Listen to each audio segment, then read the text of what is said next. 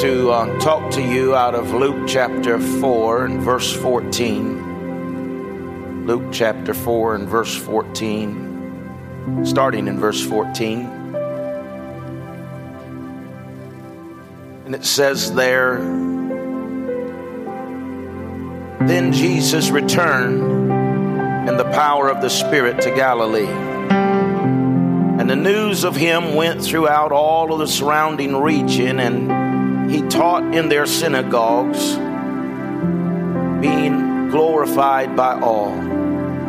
So he came to Nazareth, where he had been brought up, and as his custom was, he went to the synagogue on the Sabbath day. it was even custom then to go to church for Jesus. It ought to be our custom too. And he stood and read, and he was handed the book of the prophet Isaiah. And when he had opened the book, he found the place where it was written, The Spirit of the Lord is upon me, because he has anointed me to preach the gospel to the poor. He has sent me to heal the brokenhearted, to proclaim liberty to the captives and recovery of sight to the blind, and to set at liberty those who were oppressed and to proclaim the acceptable year of the Lord. Amen. Praise God. Praise God. Father, I thank you for our time together today. I thank you for your sweet presence in our worship today. I thank you for our worship team and pray that you refill them as they give out to us and lead us into your presence. I pray that you would bless them in their private worship with you. We ask you, Lord, for our moments together here today to be most effective. Let us find strength, life, and hope in your eternal word. And we give you praise and thanks for it today. In Jesus' name, amen. Amen. God bless you today. This morning is, uh, well, I will be preaching just a little bit different than perhaps I normally do. That is not a way of, of saying I'm sorry for it. I'm just telling you. It's going to be a little different. All right? And so today I, have entitled this message, This is My Story. This is my story. This isn't someone else's story. This is my story.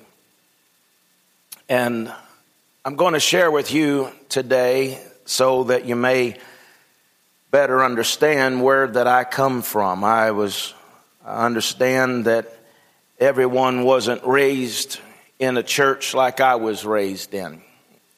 People today, we're living in a different society. And to be quite honest with you, I find myself sometimes getting frustrated uh, at folks not understanding that they don't understand where I come from. Does that make sense? And uh, so I'm just going to tell you where I come from. I'm going to tell you my story. I was raised up in a Pentecostal church. I was raised around Holy Ghost people. Some of the things we did, there wasn't nobody understood it but us. Amen. But one thing that it did do is it put faith in me. It taught me how to believe God for anything. I grew up in a church where if the Holy Spirit was on you and you didn't have enough sense to respond to the altar service, somebody would come and get your hide and take you to the altar. Amen. Because they'd say, Don't you have enough sense to know Holy Spirit's on you? He's talking to you. You need to respond to this word right here. I told you, I was, I'm Pentecostal. It was good. It was good because I saw miracles. I heard people pray in tongues. I've seen people get free from demons. It wasn't unusual to see people, demonic people, set free by the power of the Holy Spirit. It was a common thing. It was a natural thing because whenever the demonic met the Holy Spirit, something had to give. And it never was the Holy Spirit. it taught me things don't have to be done well for God to move. Amen. The Pentecostal church that I grew up in, it was God centered. Everything we did was centered around the church. Our calendar was scheduled around the church. you didn't schedule nothing on Sunday, that was God's day.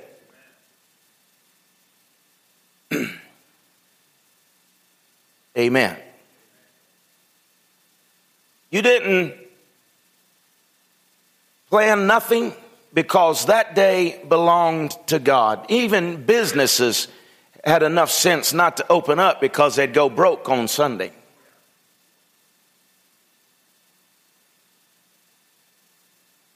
The Pentecostal church that I grew up in taught me to keep Sunday for God because everything that I did on Sunday was going to affect everything else in my life. What I did on Sunday would affect what happened to me Monday, Tuesday, Wednesday, Thursday, Friday, Saturday. It belonged to God. The church I grew up in, affected what we wore.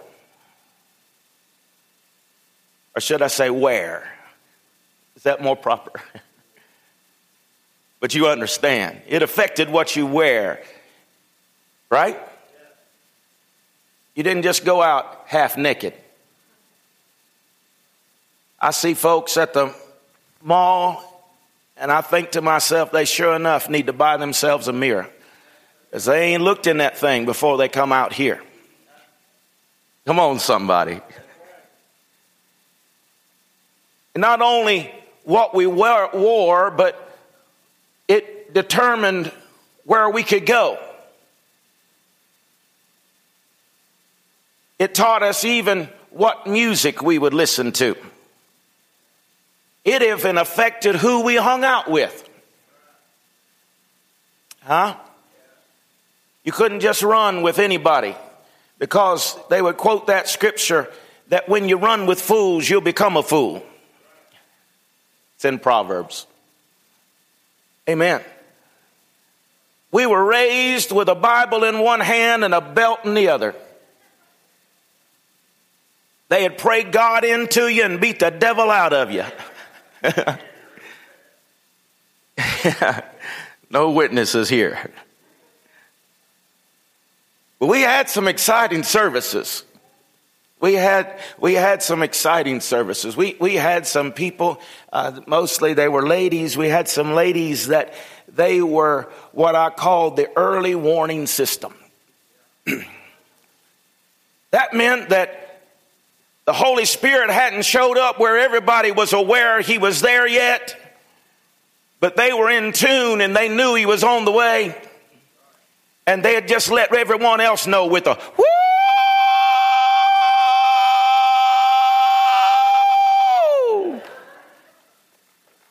That you better get ready because he's coming.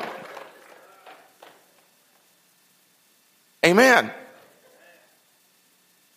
There are times whenever those services would get long, and I'd lay up under the, the, the uh, pew. You didn't dare lay out on the pew because something might happen to you, but you get up under the pew and you'd be all right. But if I heard that alarm go off, I got up and got, got high attention because I knew something was about to happen in that place. Amen. I'm sharing this because I've been made aware that everyone hasn't been raised like I was in a Pentecostal background. And secondly, I'm sharing this today because I want to give God praise for my Pentecostal heritage. That I thank God that I experienced what I experienced so that when we live in times like these, we will know that this is not what God intended for his church or the kingdom of God in these last days. Amen. I want to thank God that, that there was something put inside of me, that I grew up in a family that, that taught me that you could believe God for anything. Amen. and you know, there were times whenever we we we never missed church. I mean, I'm not talking about we we we did we made it most of the time. I'm talking about we never missed church. And it really didn't affect me. You know, we'd have Sunday morning, we'd have Sunday night, and we'd have Wednesday night, and then we'd have uh, Thursday or Friday night prayer, and then uh, you know, at least three or four times a year, we'd have a revival that would be two or three weeks long. Amen. And we never missed church, and, and it really didn't bother me a whole lot except on, on Super Bowl Sunday. I want to see the Super Bowl, and, and we don't, they didn't do like we do now, where you have a Super Bowl party. You went to church. And you know, it didn't matter what happened on Super Bowl Sunday.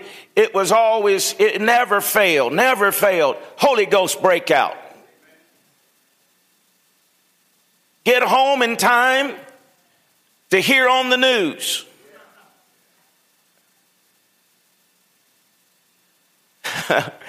Who's won the game? I thought about pretending I was sick, but I knew better than that. Because when you got sick in our house, they'd get a hold of you and start praying for you. Might even put some oil on your head. And they had prayed to on you until. Amen. Until. And so you didn't dare pretend that you were sick because you knew what was going to happen. You know, I believe in doing everything with excellence. You, you know that. I, I believe in doing everything with excellence, but I've learned that things don't have to be done well for God to move. Because I've seen God move in the middle of not good. Amen. Some of the preachers that didn't believe in writing notes down they said that isn't of God. That's, that's, that's preparing ahead of time, and it, that, that'll hinder the move of the Spirit. And then singers didn't practice, they just get up and let God use you. Huh? And I remember several times whenever they would call for someone and they'd say, No, I don't have a song tonight. Come on, Sister Jones, you know you got a song tonight. No, no, I don't. Yeah, yeah, come on. I, I believe the Lord will use you if you just come. So Sister Jones gets up and she tries to sing and ain't got it together and then wants to blame the devil for it. I'm just telling you my story. Just get up and let God use you. Don't have to study. You don't have to prepare. You don't have to write, no notes. And, and, and, and I understand what they were saying, but as a, a consequence of that, it didn't seem like that, uh, that I knew those ones that didn't have no notes. I knew those ones that didn't prepare because it didn't matter where they read in the Bible, they preached the same message. It was the same. They could be in Genesis or Revelations or somewhere in between, but it was the same message because they had not prepared ahead of time. Amen. But when you came to church, they, they didn't practice. They didn't believe in having practices. They didn't believe in getting ready. They just get up there and do something. But when we came to church, we sang. We sang. I mean, it wasn't no 20 minute thing. It was sometimes a two hour thing. And, and we'd sing violent songs. Amen. We'd sing violent songs. I'm a soldier in the army of the Lord. I'm a soldier. Amen. We'd sing, Keep on the firing line. If you're going to win, you got to fight. Keep on the firing line. We'd sing a lot about fire. It's the Holy Ghost and fire, and it's keeping me alive. Then there's that song, There's something about the Holy Ghost, I can't explain it, but I got it. I didn't tell you it was all theological sound, I just told you we sung a lot about it. And I learned in the midst of people not doing good. It didn't bother God. I'm not glorifying that.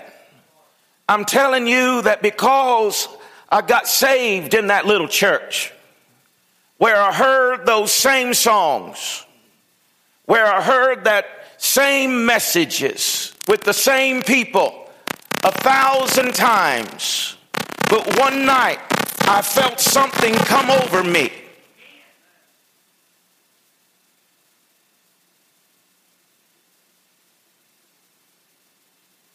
I began to weep. And I never felt I knew what it was. Because I heard the saints talk about it.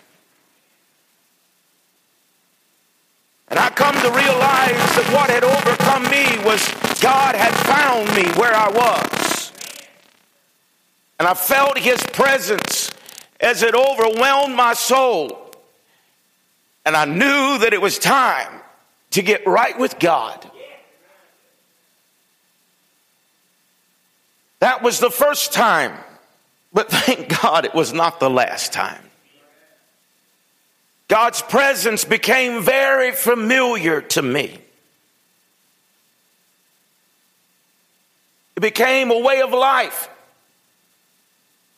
I don't know how people live in this world. I was talking to a man just this week and I told him, if you think you can live a Christian life and not have a prayer life, you're fooling yourself. Not in this world, not in this time. It doesn't happen.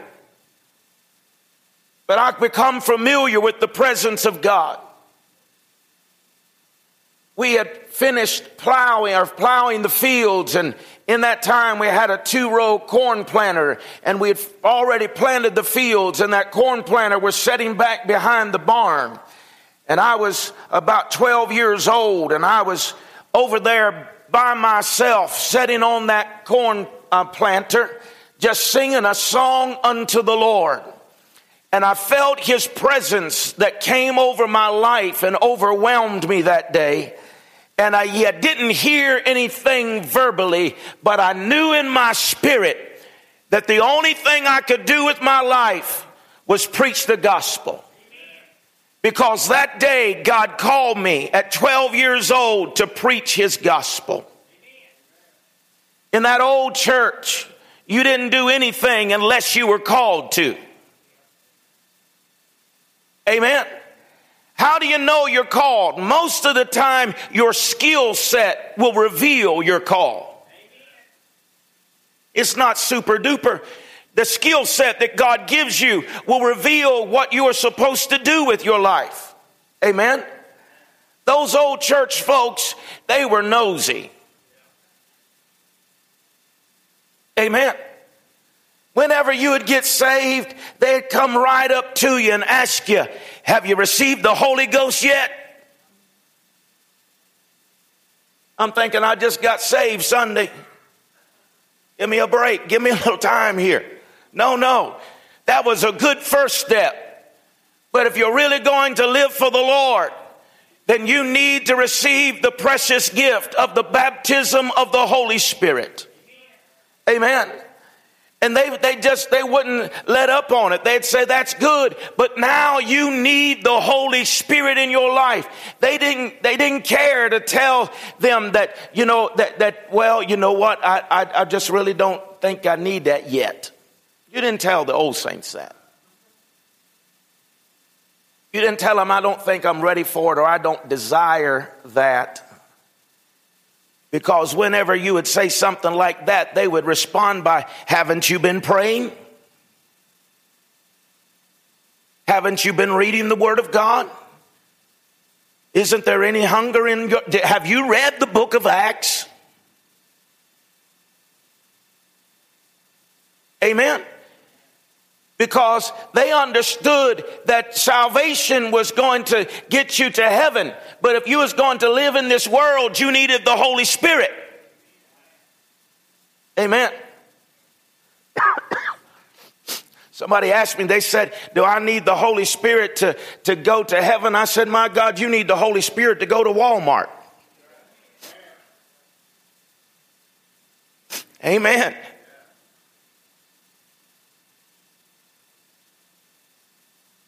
And they would ask you, Have you received the Holy Spirit? Every Sunday night, every Sunday night, the altar service would be like this. There would be about three calls. There'd be a call for salvation. If there's anyone here today who has not received Jesus Christ as your personal Savior, and they would tell you about heaven and they would tell you about hell, and you was probably going to get hit by a train on the way out, and you needed to get saved tonight. Amen? And then after the altar call for salvation, they would say, Is there anyone sick here tonight? If you are sick in your body, I want you to come. We're going to pray the prayer of faith and we're going to believe God to heal your body. And then the last call of the night would be this. If you have not yet received, have not yet received, because they expected you to receive. If you have not yet received the baptism of the Holy Spirit, we want you to come. And then they would follow that up with, and if you have not been praying in the Spirit lately, and you need to be refilled with the Holy Spirit, I want you to come tonight. Amen. Because it was important. It was important that you understand that you need the Holy Spirit in your life to empower you. Amen. I've told you many times the greatest gift that God ever gave the world was Jesus Christ, salvation. But the greatest gift he ever gave the church was the baptism of the Holy Spirit. Amen. I received the baptism of the Holy Spirit and it made this shy, backward, introvert boy bold. Amen. It made a boy that I would take an F in school before I would get up and give an oral report. Just give me an F because I am not going to do it. Amen. To God calling me to preach the gospel and stand up before people and tell him how good he is, I'd have never been able to do it without the Holy Spirit. But he put a boldness inside of me. He put strength inside of me that I would go to school and, and, and tell the, the kids at school. I would go and preach weekend meetings and I, I would stand and declare the word of the Lord. Amen. And it made me believe when I received the baptism of the Holy Spirit, it made me believe that I could preach the word of God and see it manifest that I could lay hands on the sick and they would be healed, that I could cast out devils in the name of Jesus. So I did. So I did. But there, there, and I'm thankful for all of that. But there was a desire on the inside of me. There was something inside of me. I don't know what it was that triggered it or what made it go off, but there was something inside of me that says this is all good, but I need to learn the Word of God more. I need to know His Word. Amen. And so whenever I got out of school, I started preaching when I was 15. I got out of school and, and, and, I went to Bible college. And when I got to Bible college, they, they, they, they, they said, they were nice to me. They said, uh, after a little bit, they said, you, you can stay for the first semester, but then after that, you're going to go have to go home. They gave me two reasons. They said, because um, that you can't read fast enough and done. That there to keep up with all that, and then you're too fat. Got to lose weight. True. And I'll not discuss with you what college that was, but I'll just tell you a lot of you listen to him every day. And, uh, but anyways, hallelujah. Not mad at nobody, just loving Jesus. Amen. I came home from, I, I, told him, I said, I ain't gonna eat your rice and your food. I'm gonna go home today. I loaded up everything in my yellow Chevy truck and I came home and I, I got me a Dake Bible. I got me a Matthew Henry commentary. And I went in my room and I studied to the early hours of the morning and I filled myself full with the Word of God. I'd take every class I could get. I would go to every training that was ever uh, eh, that was given that I could find. Amen. And later on, uh, God gave us the opportunity, and Renee and I, after I was married, to uh, finish and get my degree from Christian Life School of Theology. Amen. Because I found out that the Pentecostal movement wasn't and the power of God wasn't because people were ignorant but that God could use us, the power of God, even in a greater way as we knew Him in greater dimensions. And so there was a hunger inside of my life. And the Pentecostal movement is so impactful into the culture of the 1900s until Pentecostal revival is noted by historians, not by the church, but by historians of being one of the major impacts that shaped the culture of that generation. History will tell you that. You can find it. The Pentecostal movement became so big, it became so large until by the time that the healing revival, the healing movement of, of uh, you know, well, T.L. Osborn, Smith Wigglesworth, um, we had, um, um, yeah, Oral Roberts. We had T.L. Lowery. It became so large, Pentecost became so large by the time that healing revival came that there was no building anywhere in America that could hold the crowds. Nowhere. So what did they do? They began to build large tents that would hold 10, 15,000 people. They would have outside crusades where they would be able to hold the people, where the people could come and hear the gospel message. Amen. So we see, but what hindered the spirit filled movement was not the spirit, it was the structure. Amen. What hindered the spirit was the movement of Pentecost was not the spirit. It was the structure or the lack of structure. So then we come into the 80s and people came and added structure to the movement. And they took what they had learned in corporate America and applied it to the church, which gave us the church growth movement. The church growth movement. We needed the structure, but we also needed the power.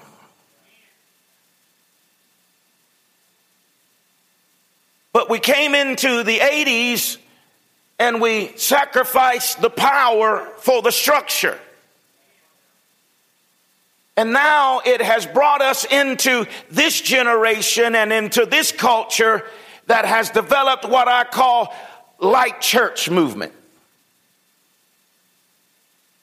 where the goal seems to be how fast can you get them in and out of the church. I get suspicious about people when they brag on how quick they can have church.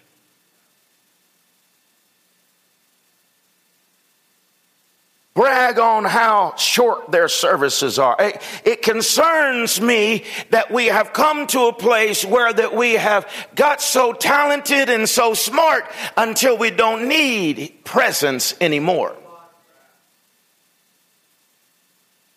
So now church has become a hobby, a social club. I'm not mad at anyone. I'm just telling you my story. Amen. There are pulpits all over this country that are filled with people that have not been called to preach the gospel. They have made it into a profession, an occupation. But I want to tell you today just because you have a big personality and a lot of charisma does not mean you've been called to preach the gospel. And I am totally convinced, I am totally convinced in the normal church in America that you no longer have to be called nor anointed to be a pastor. You just have to have a lot of charisma and know how to work with people. And they don't believe the Bible. Statistics tell us they don't believe the Word of God. They don't even believe that Jesus really is the Son of God. And as a result of this, they don't pray in the Spirit and they cannot cast out a devil. Amen.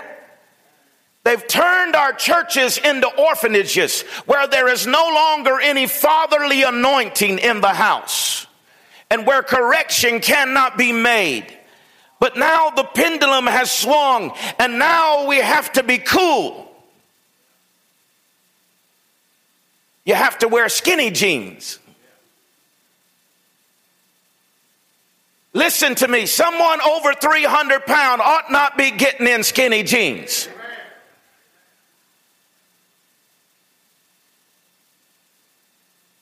And I'll give you another hint.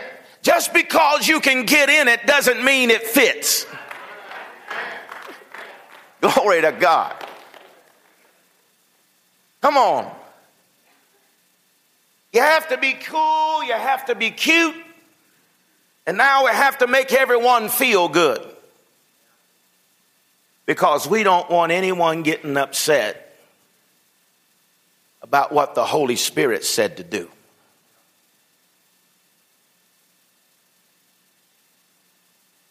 But isn't it something? Isn't it something that the same time that the church become passive, the devil become aggressive?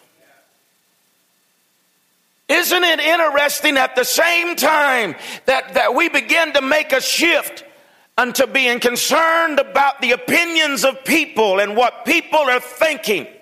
was the same time we, we gave up on the word, we gave up on what Holy Spirit wanted to do, is the same time that the, the, all of hell has been released upon our nation. And now we just want people to come in and sit down and sit and watch someone sing and feel good sermon and Let's all go home. And our goal is not making nobody mad. Instead of having the presence of God being our goal, instead of experiencing, encountering God, instead of lives being changed, our, our goal is let's not make nobody mad.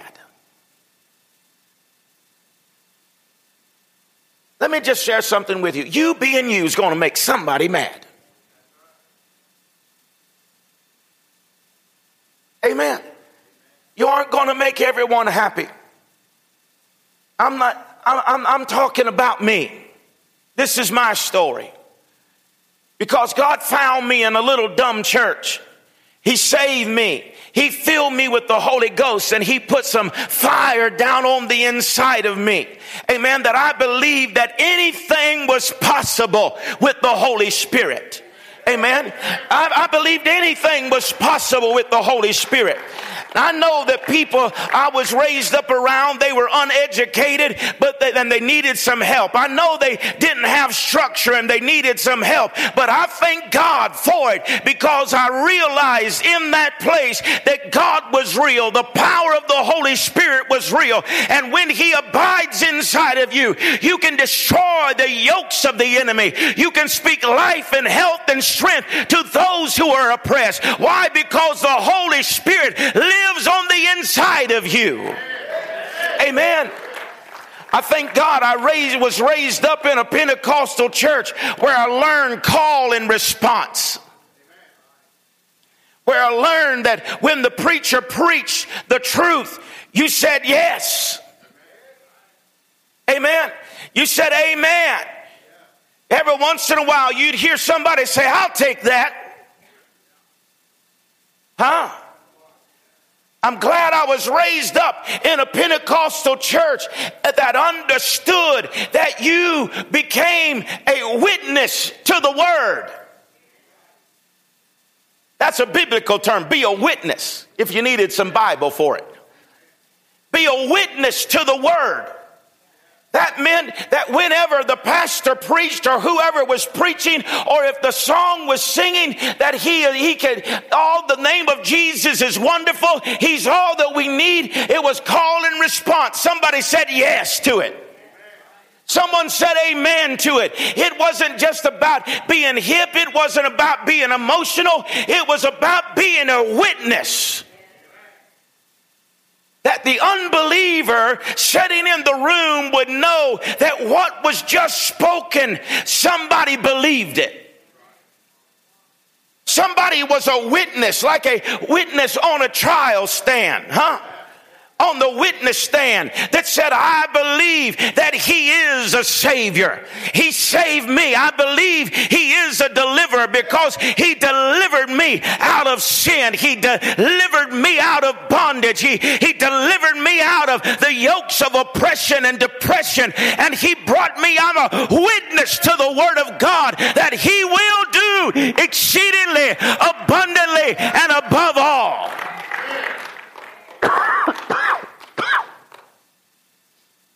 And so that's the reason why I, I, there's times whenever I get frustrated, whenever the word is going forth, or when singing is taking place, and, and, and you can hear a mouse tap dancing on cotton. Amen. Because I believe we've all been called to be a witness. Everybody hasn't been called to preach. Everyone hasn't been called to sing. Everyone hasn't been called to be a, but everybody's been called to be a witness. If God has brought you out of sin and brought you into His glorious salvation, filled you with His Holy Spirit, then there ought to be a witness in your mouth. Amen. I told you all that because I feel deep in my spirit that the pendulum once again is beginning to swing back. And churches are going to recover. We're going to reset. We're going to restore. And we're going to revive. Amen. I said, we're going to recover. We're going to reset. We're going to restore. And we're going to revive in this hour we're living in. Amen. If I did not believe what I, am honest to God, you don't know how honest I am with you today. But honest to God, if I didn't believe what I'm telling you today, I'd put this mic down and I'd be selling real estate tomorrow. Honest to God. But I believe what I'm telling you today. I believe the pendulum is shifting in our favor. I believe that there is a restoration that is going to take place in the house of God. There's going to be a reset on this thing, and there's going to be a restoring of all things, and revival is going to flow in our churches again. Amen. As good as God has been to us, as strong as He has been, as great as He has been to us, we shouldn't wear out the praise team trying to get us to praise. You, the, uh, the preacher shouldn't be exhausted at the end of the service trying to get you to believe what is being preached. But as good as he's already been to us, there are, all it ought to take is a, a plate, a key on the keyboard or strum of the instrument to say, yes, he's God all by himself. He's been good to me and I'm going to witness and testify of his goodness and his mighty power. You believe it? Give him a praise right here today.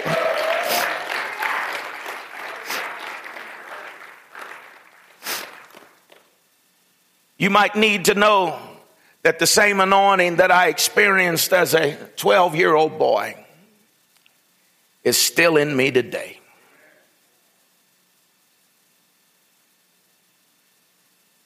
I can reach deep down into my spirit and preach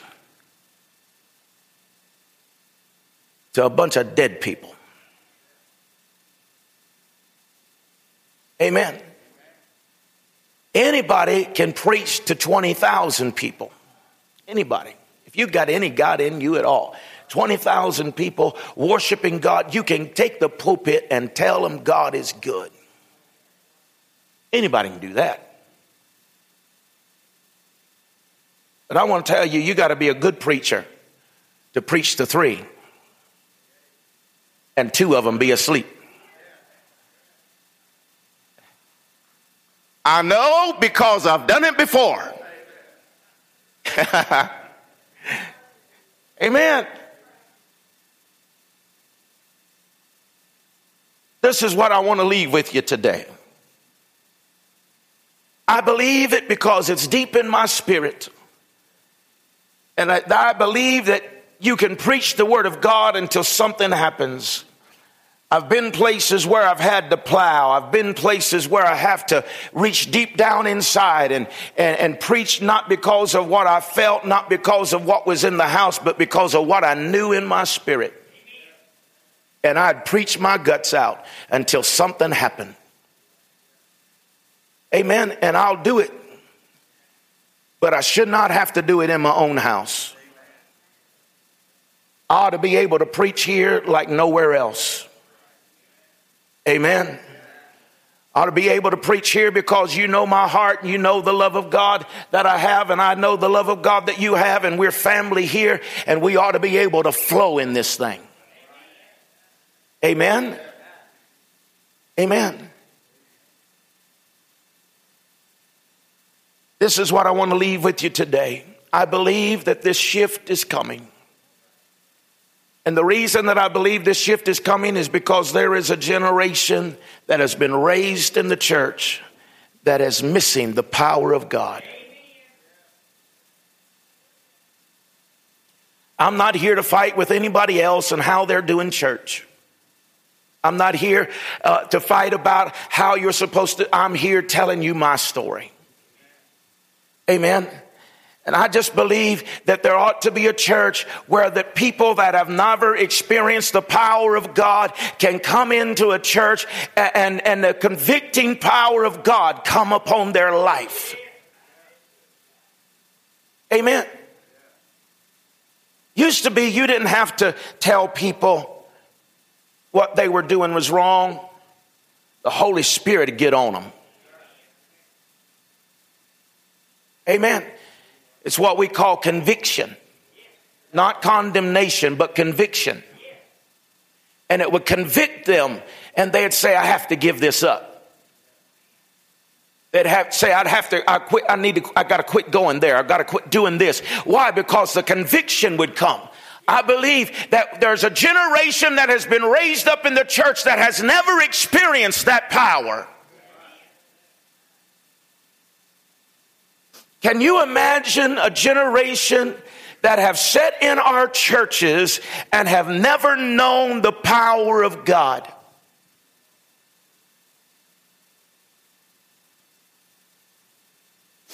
I sat across the table from a young lady, her, her, her, father pastor for many years, and, and she is a little younger than I am, but she was asking me about, about our services in Africa and doing different things. And she looked across the table at me and she said, I, I, I have never seen a miracle. Never seen a miracle. Got me to thinking that's probably not strange in this generation. But it is a shame. It is a shame. And I'm not pointing the finger and saying it's a shame, shame, shame on you. I'm pointing the finger at me and saying it's a shame that generations have grown up in Pentecostal churches and never experienced convicting power. never experienced a miracle. I can't tell you how many miracles I've seen before I ever got out of my mother and father's house, sitting on that right hand side, right there on Sunday night, Sunday morning, and I seen blind eyes open. So I believe that God could do it.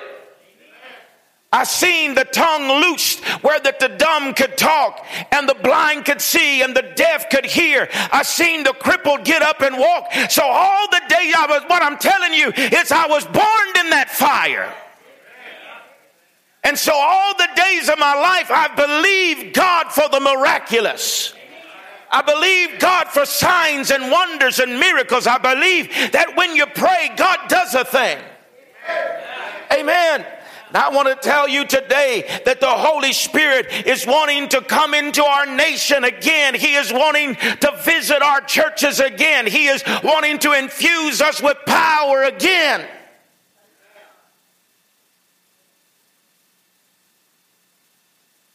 The spirit of offense has been released over our nation until everybody is offended. Have you noticed? You can't do nothing. Look at a person and they're offended. Amen. You, you tell them that they're not right with God and they're offended. Tell them you can't live that lifestyle and they get offended.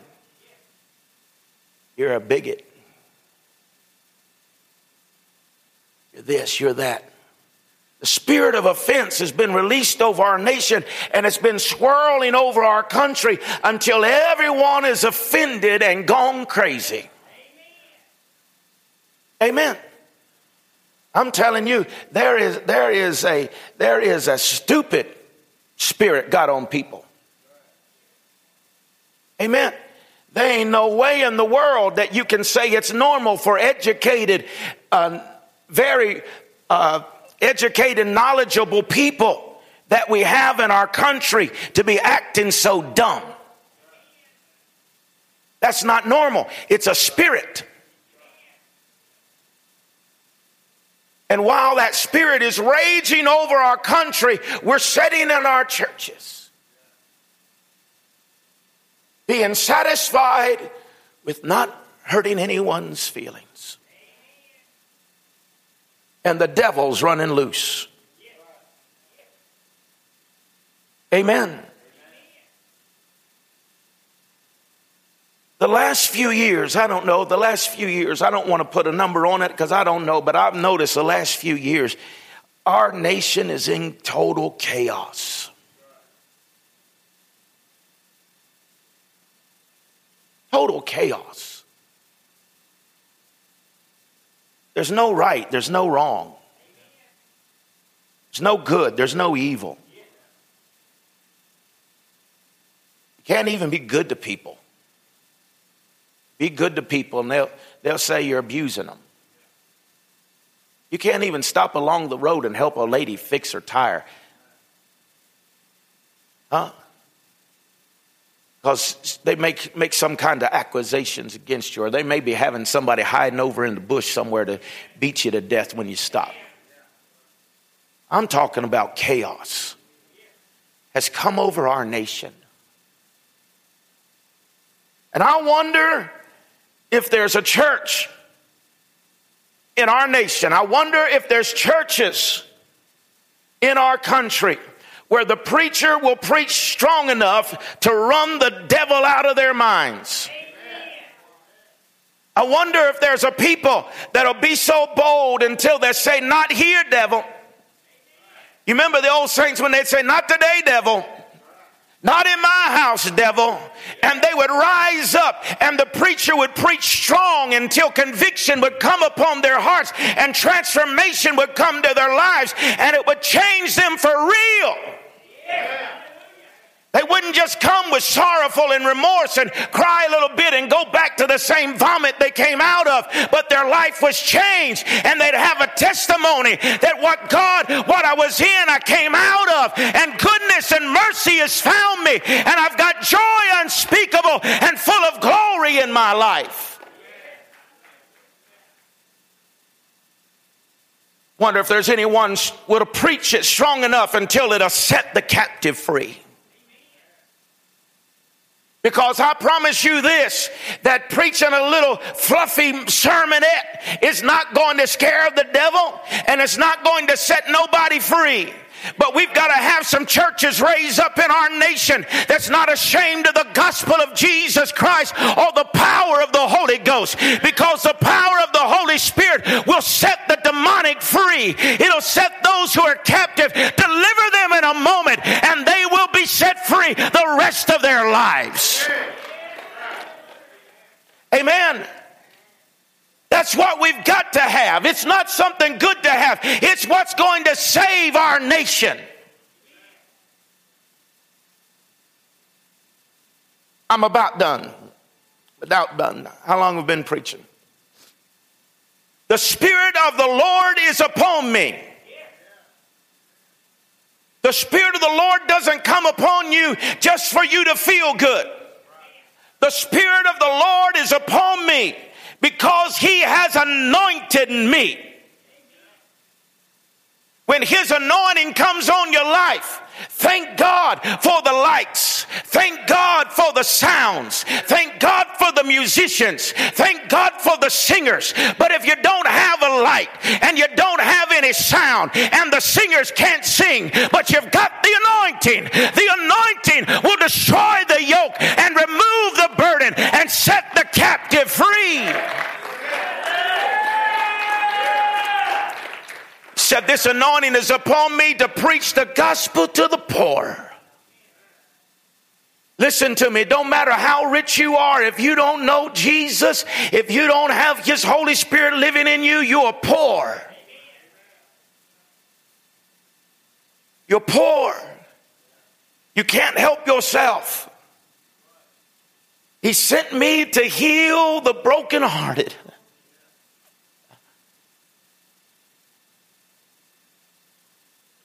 You know why people are acting so crazy? It ain't all of them, but many of them, the reason they're acting the way they're acting because they're brokenhearted.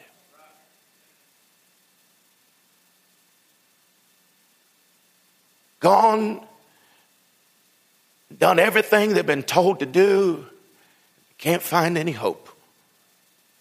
Ran over here, they tried it with all the sexual perversion and the drugs and the addiction, and they run from room to room and place to place, and they're brokenhearted because everything they knew to do, it hasn't worked.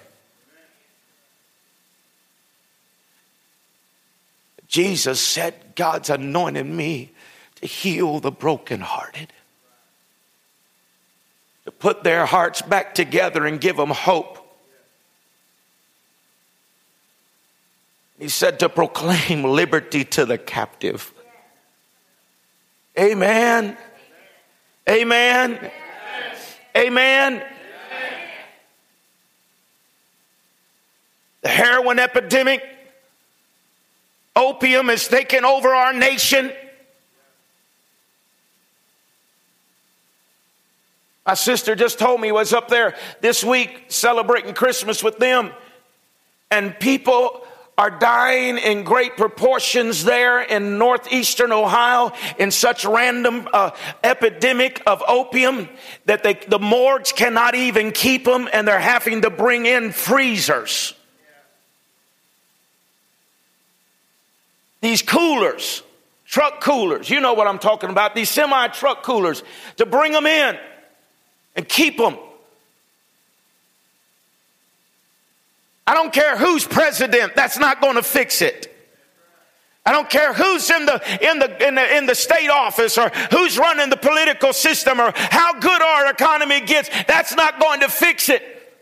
We need some churches, we need some preachers, and we need some people that'll be a witness that God can change your situation, that He can turn it around, and He can set your captive soul free. Amen.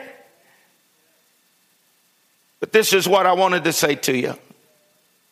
This is what I've been stuck on. and re- give recovery of sight to the blind. I believe as much as he was talking about in the natural, I believe even as much or more so, he was talking about in the spirit. He was talking to a church in the 2018. He was talking to church folks who once knew what it was to experience the presence of God. Know what it was to walk in a daily presence with the Lord.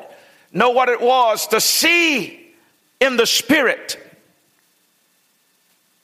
But in the hour we are in, we have become blind. No longer can see through spiritual eyes. No longer can see into the spirit realm. But God said, Jesus said in this day, He said, I'm coming to restore. You can't restore something you haven't ever had. You've got to have once had it for it to be restored. But He said, I'm going to restore sight to the blind.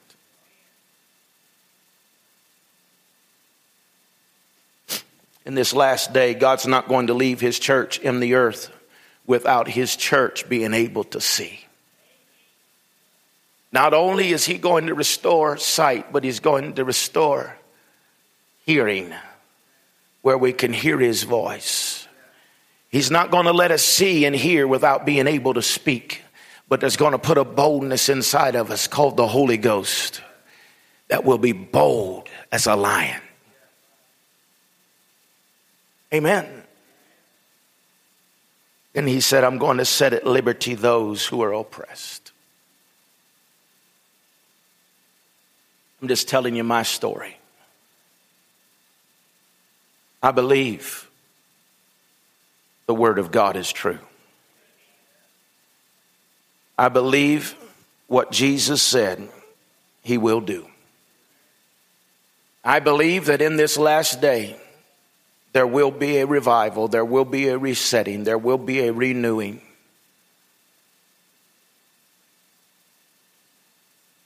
But I also know that this is not it. This is not it. But in our time of prayer and fasting, in our time of calling on Him and getting closer to Him and getting our minds renewed with His Word, I believe that God can set into motion something in us.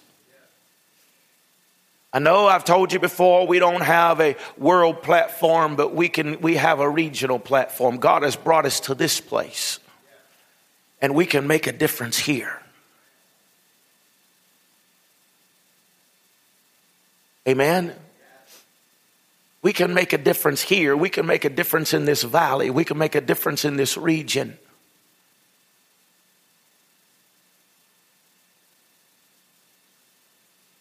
And again, I want you to hear me, and I'm going to say it again because I know how people think. I'm not mad at nobody, and I'm not throwing stones at how anybody else is doing it. I'm just telling you, this is me. This is me. Take it, leave it. Amen. I know I'm not called to everybody, but I'm called to somebody. Amen. And we can't do it without the power of the Holy Ghost. We can't do it without His power. We can't do it without His anointing. We're dealing with industrial strength demons. Your, your children, your grandchildren are dealing with things at an early age that you had never imagined you would deal with. Amen. I was talking to a counselor just week before last. He told me, he said, Pastor, he said, you know, the age of addiction of pornography today, you know who they're targeting? No, sir. He said, eight to 10 year olds. We need the power of God. We need the Holy Spirit. living on the inside of us. Where has the passion gone for the things of God?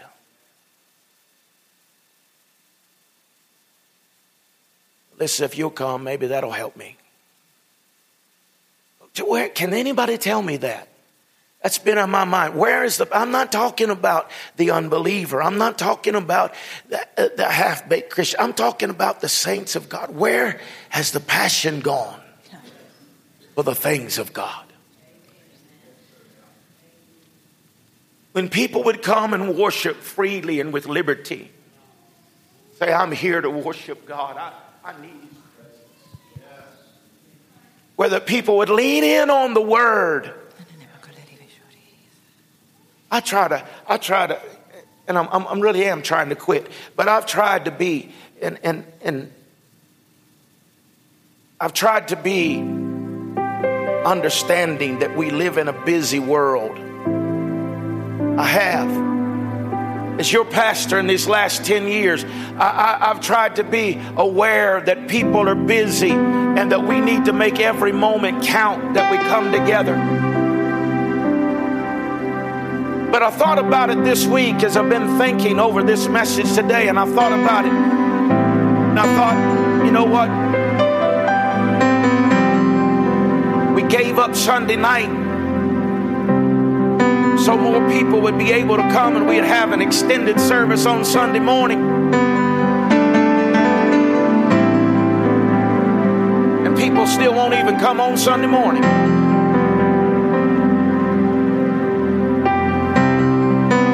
We try to have a little something on Wednesday night to get people discipled because if you believe it or not, you've got to be discipled. It don't matter what you call it. If you call it Sunday school, if you call it life group, if you, whenever you do it, you've got to have discipleship. So we let up on that, and nobody even come out on Wednesday night. And I found out the more that we give up, the more people take, but they never give more to focusing in on.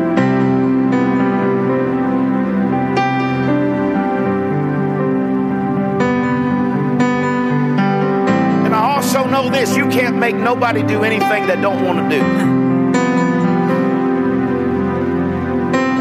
But my prayer is going to be that God will put a hunger inside of you. My prayer is going to be for you and for your family that there will be a passion inside of you that when the house of God is there, that there will be a hunger in you to say, I must go into the house of the Lord. We want you, I've got to have more of Him. I'm facing difficult situations. I'm facing hardships in my life. I'm facing things and I need more of God in my life.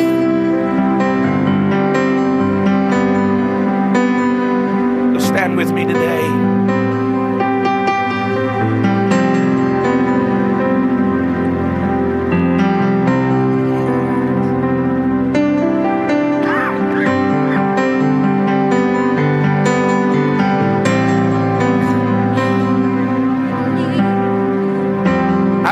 How you'll respond. I don't know even.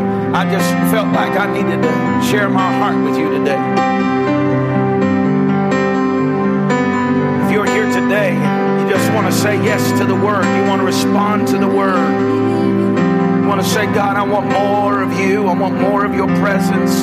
Maybe there's areas of your life that you're still bound in or you're frustrated in, and you just want to give that over to God today. Say, Lord, here it is. I give it to you on this first day of prayer and fasting that we would say we commit ourselves afresh and anew to your lordship. God, we surrender all our wills, our way, our wants, and our desires to you. And we want you to be real in my life. I want you to be real in my life.